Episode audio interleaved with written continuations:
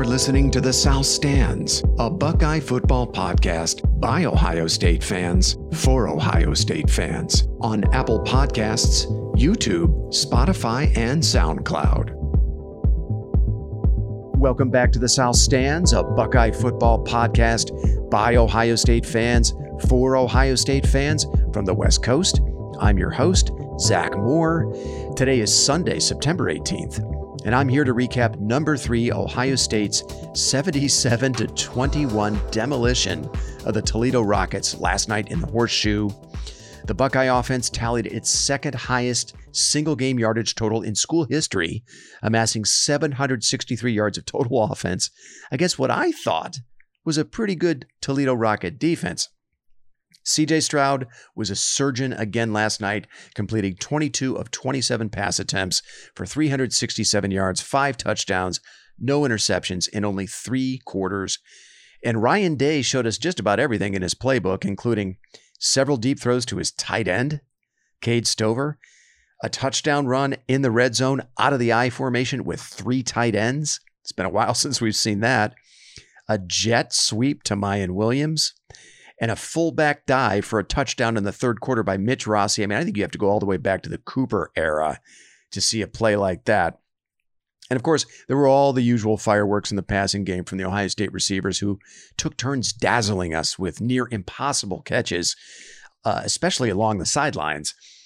Marvin Harrison Jr., Julian Fleming, and even Cade Stover all made spectacular grabs. Again, these were along the sidelines. Harrison Jr. had two such catches that both went for touchdowns, one in the corner of the end zone for his first TD of the night, and then the other in the back of the end zone to put Ohio State up 35 14 in the second quarter. Harrison got both feet down each time. Look, I, I want to see Harrison do it against better competition. I want to see him do it, you know, consistently over, you know, five, six, seven game stretch. But right now, Marvin Harrison Jr. looks about as good as any receiver to play at Ohio State. I don't even think that's hyperbole. Now, the Buckeye defense gave up a couple of big plays in the passing game to Toledo quarterback DeQuan Finn, who, by the way, looked like a mini version of Michael Vick. I was very impressed by Finn. Finn threw a 50 yard touchdown pass on the run to Thomas Zeros in the first quarter and a 40 yard touchdown pass to Jerjuan Newton in the third quarter. But outside of those plays, I thought the Buckeye defense was pretty good, limiting the Toledo offense to 307 yards of total offense, forcing two turnovers, registering nine tackles for loss, three sacks. You know, despite being down three starters, including Mike Hall, Josh Proctor, and Tanner McAllister. who, by the way, Ryan, Day said, Ryan Day said all would have played if needed. Hall, Proctor, and McAllister were not listed on the availability report, but did not play out of what Ryan Day said was out of a, an abundance of caution. Basically, he said that in the post game. So overall, I thought it was a good night for, I suppose, a short-handed Ohio State defense facing a pretty dynamic player in DeQuan Finn. On these post-game pods, I normally like to tick down my list of things I liked and I didn't like. But after a 56 point win over what I still think is a pretty good MAC opponent, I mean, I think Toledo's probably better than six or seven Big Ten teams, to be honest.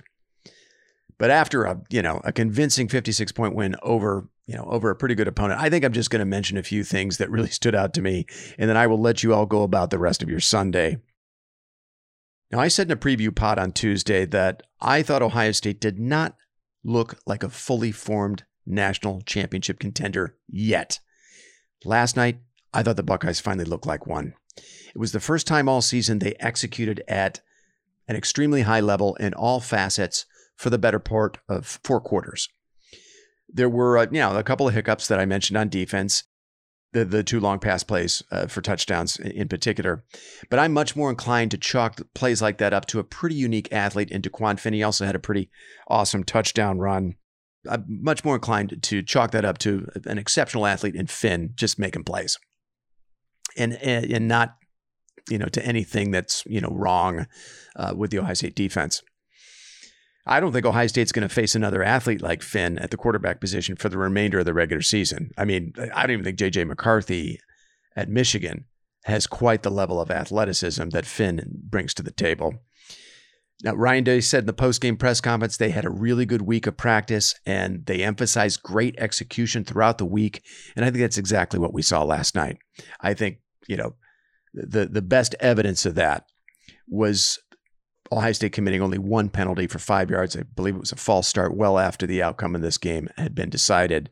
Ohio State came into last night ranked one in the 100s in penalty yardage. So we saw a lot of great execution, not a not a lot of mistakes. They'd really cut down on the penalties, which is something I said in the preview pod I wanted them to see that I wanted them to do. So much better execution out of Ohio State yesterday. They to me for the first time this season looked like a fully formed or mostly fully formed title contender. It was good to see Jaxon Smith-Njigba and Julian Fleming back on the field last night. Neither of them were really needed, as it turned out. Smith and Jigba finished with two catches for 33 yards, and I don't believe he played after halftime, again, out of an abundance of caution, as Day said. Fleming finished with 22 yards on three catches, but for two touchdowns. It was especially good to see Fleming contribute. It's been a long road for him, and hopefully he can stay healthy and finish out the rest of the season maybe this is a rhetorical question. I don't know, but is is Cade Stover turning into a good tight end? Three catches for 83 yards last night. I thought he blocked really well. On the season, Stover has eight receptions for 137 yards. He's averaging 17 yards a catch. I mean, coming into this season, a tight end was probably the only question mark on this offense. But right now, Stover looks like a player who might make an all Big Ten team. I, I don't want to get too far ahead of myself. I want to see him do it against better competition, but he looks way better than a converted linebacker and a player who's only supposed to be throwing blocks in this offense. He looks like he actually might be a legitimate weapon for this offense. I also thought last night was probably the best performance of the season so far by the offensive line. Now, I said it in the preview pod Toledo brought a pretty good front seven into this game. They have a pair of solid defensive tackles in Desjuan Johnson and Judge Culpepper, and a good edge rusher in Jamal Hines.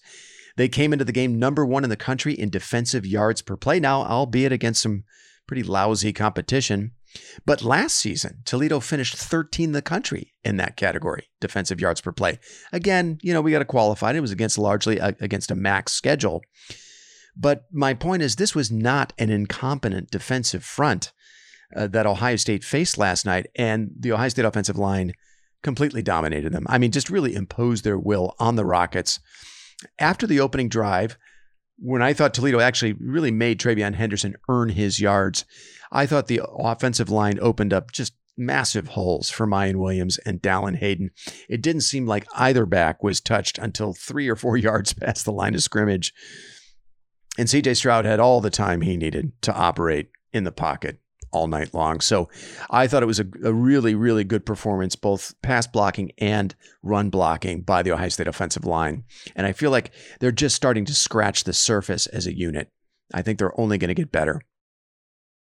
I was also happy to see a, an improved performance from several of the Ohio State reserves along the defensive line.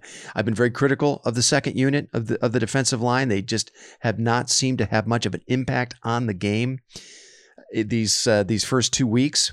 Uh, but last night, Javontae Jean Baptiste and Tyleik Williams were Ohio State's top graded defenders, according to PFF. Jean Baptiste finished with a grade of 92.1. He had four quarterback pressures, two sacks, and 23 snaps. Tyleik Williams finished with a grade of 90.7 and three pressures. You know, same deal here. I want to see these guys do it against better competition, and I want to see them do it with more consistency starting next week against Wisconsin. But it was good to see several players from that second unit of the defensive line making more of an impact in this game. I've been complaining all season about the limited touches for TreVeyon Henderson, but after watching him limp off the field early in the first quarter after Ohio State's first touchdown drive, now I understand why the coaching staff has been so cautious with his workload. It looked like Henderson sustained some sort of foot or ankle injury on the opening drive. I'm not actually sure how or when that happened because he looked totally fine after scoring on that seven yard touchdown run. And I actually thought he looked great throughout that drive, giving the Buckeyes 19 really tough yards between the tackles on four carries, including, of course, the touchdown run. I don't know, maybe he hurt his his foot or his ankle in the touchdown celebration because again, he looked fine to me coming off the field. I'm starting to get a little concerned though about Henderson's durability long term. And I don't know that Ryan Day will ever be able to lean on him in the same way he was able to lean on J.K. Dobbins, or the same way that Urban Meyer was able to lean on Ezekiel Elliott and Carlos Hyde. I'm just not sure Henderson has the durability. Now, you know, Miyan Williams is a good, you know, second back, and I, and I like what I saw out of Dallan Hayden, though Hayden is only a true freshman, and most of his production came against a tired Toledo defense at garbage time. But if Ohio State is going to win a championship this season, they're going to need big plays from TreVeyon Henderson managing his workload and keeping him fresh and available for Ohio State's biggest moments, it looks like it's going to be a challenge moving forward for, for Ryan Day and Tony Alford. I'm starting also to feel mildly concerned about the Ohio State cornerbacks. It was not a great night for the Ohio State corners last night. Denzel Burke's PFF grade for coverage was 65. Now, that wasn't horrible, and he did actually have a very nice pass breakup on third down to force a Toledo punt last night, but he was out muscled for a jump ball at the goal line by Jerjuan Newton for a 40 yard touchdown in the third quarter. You know, it's the second second week in a row Burke has been beat for a long pass play. Cam Brown was also beaten badly for a 50 yard touchdown pass on Toledo's first possession. And Brown's PFF grade for coverage was a pretty dismal 48.9. Ohio State's third corner, J.K. Johnson, he finished with a coverage grade of 55.3 and 29 snaps, according to PFF. I, you know, I, I, don't know if I would call the Ohio State corners the weak link of this defense. I, I don't know if that's totally accurate, but right now, I wouldn't say that position group is a strength either. So I, I guess the good news is I'm not sure Ohio State is going to face an offense before maybe Maryland that can exploit the inconsistent play of that group. Michigan State might be able to give them some problems, but certainly Michigan's receivers will. My point is, there are bigger tests coming down the line for the Ohio State corners. I think Tim Walton has some work to do with that unit before the Buckeyes get into the meat of the Big Ten schedule. Right now, they're just not good enough at that position. So the 2022 non conference schedule is now in the books. And next Saturday, the season begins in earnest for the Buckeyes with their Big Ten opener against Wisconsin in the horseshoe. The early line on that game is Ohio State minus 18. The over under is 56. The Badgers come into that matchup 2 and 1 with blowout wins over Illinois State and New Mexico State, but also a surprising home loss to Washington State in Madison last Saturday. I'm going to plan to have a much closer look at that game with Paige and Chad later this week. Until then, Thanks so much for listening, and go Bucks. You've been listening to the South Stands, a Buckeye football podcast. You can follow us on Twitter, Instagram, and Facebook, and visit our website at southstandsosu.com.